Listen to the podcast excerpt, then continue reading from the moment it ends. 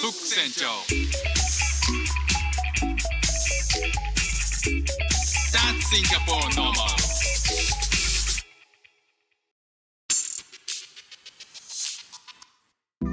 どうもフック船長です。シンガポールで3歳と4歳の息子の子育てをしている主婦です。イラストに挑戦したり歌を歌ったり英語学習のことだったり海外生活で面白いと感じた日本との文化や価値観の違いそこから改めて感じた日本のすごいところなんかをお話ししております、えー先日あの配信したんですけども、まあ、その海外生活で面白いと感じた日本との文化や価値観の違い、まあ、そういったところにね、えーまあ、いろんな情報を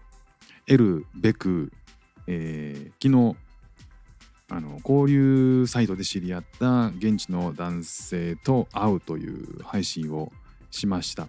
で昨日会ってきたんですよね。えーまあなんかこう会う前とかはいろんなそのなんかもしかしたら詐欺に遭うんじゃないかとか なんかあのいろんな推測を無駄にしてたんですけども、えー結果から言いますとただのいいおじさんでしたね。えー配信ではねいろんな心配事をまあと話してたんですけどもまあえっ、と2時午後2時に、えー会いましょうということになって、えーまあさすがに最初はご飯よりはコーヒーとかで、まあ、すぐ帰れるような感じにしといた方がいいかなってまあそれはね多分お互いにあったんでしょうね。で、えっと、コーヒーしようよって言うからあのまあコーヒーぐらいだったらいいかなということで2時ぐらいから、まあ、おお昼ご飯を食べて2時に、まあ、待ち合わせマクドナルドの前でということで、えーまあなんかその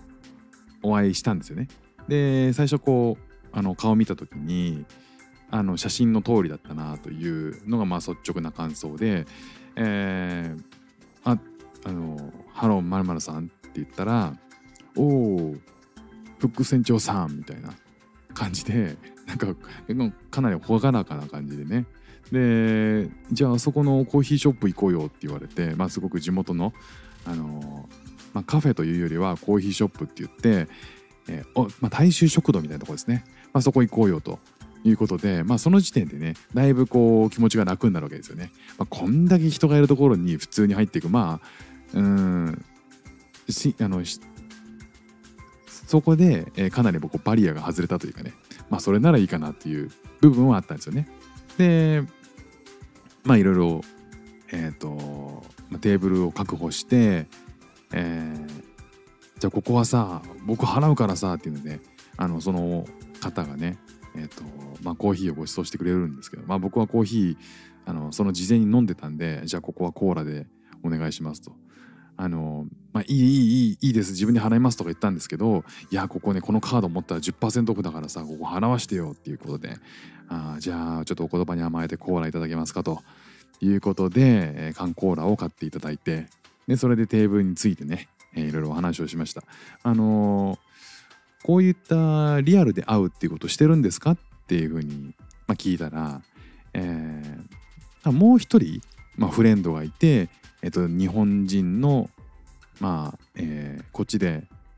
えっと、働いてる、まあ、日本人が一人いるよと。で定期的に会って日本語のと英語の交流をあ交換会みたいなことをしてるんだよと。っていうことをおっしゃっててああまあもう一方いるとかだもう僕だけ集中狙いじゃないんだなっていう、ま あいつまでそんなに疑ってんだよってもう今の時点ではねまあ離れましたけど、えーそのタイミングではねまあ本当にこの人大丈夫なのかなみたいなのは勝手に勘ぐっていましたけどまあ結果ねなんかいろんな話をができましたローカルの話がいろいろできてまああの家族構成とか、えーなんで日本語を勉強したいのかとかなんで英語を勉強したいのかみたいな話とか、えー、と英語はこうやって勉強したらいいと思うよみたいなアドバイスをしてね、まあ、かなり熱心に英語を教えてくれるっていうおじさんでしたね。シンプルに。あの。で、えーあなんかこっちの、えっとまあ、息子さんが2人いて両方30歳30ぐらいとあとちょもういもう一人が20な後半かなあの自分で商売をされているという方で、まあ、シンガポールのいろんなね、えーあのルーというかどうやったらマンションを買えるかとかなんかそんな話に発展してですね、えー地元の人はこういう感じでマンション買うんだよみたいなことを聞いたりとかしました。まあ、そうこうしてる間に、えー実はあの息子の話をしてる最中にですね息子のスクールから連絡があって長男がちょっと熱が出てるからできるだけ早く迎えに来てくれということで、えー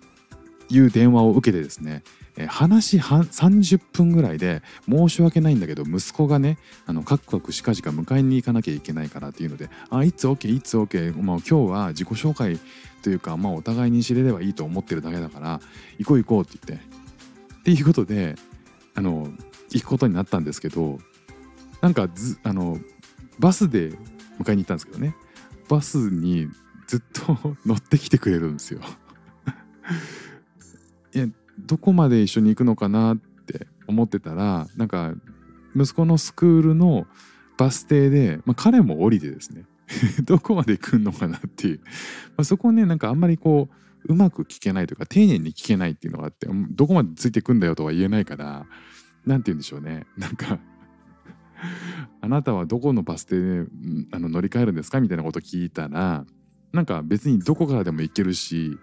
えーこの辺庭な感じで庭だからもうどこにバス停があってどうやったら家帰れるか分かるから別に全然いいんだよという感じで、えー、と本当にこう息子のスクールの前で「あの今日はありがとう」って「See you again」って言って から別れたっていう。まあなんてこともないいいおじさんでしたね。だからまああのまあシンガポールねいろんなこうそのえっとなんか SMS で銀行からメールがあったりしてまあそういうのが詐欺につながったりとかそういう犯罪も結構あるので、まあ、そういったことをねあの無駄に勘ぐっていろいろ考えてたんですけどまあ考えすぎるに越したことはないなというふうには思いながらまあこのこういう感じのまあいろんな方がいるんだなということが分かって、まあ、英語の勉強にもなったいい経験になったんでこれからもねその交流サイトで仲良くなったこう地元の人とかには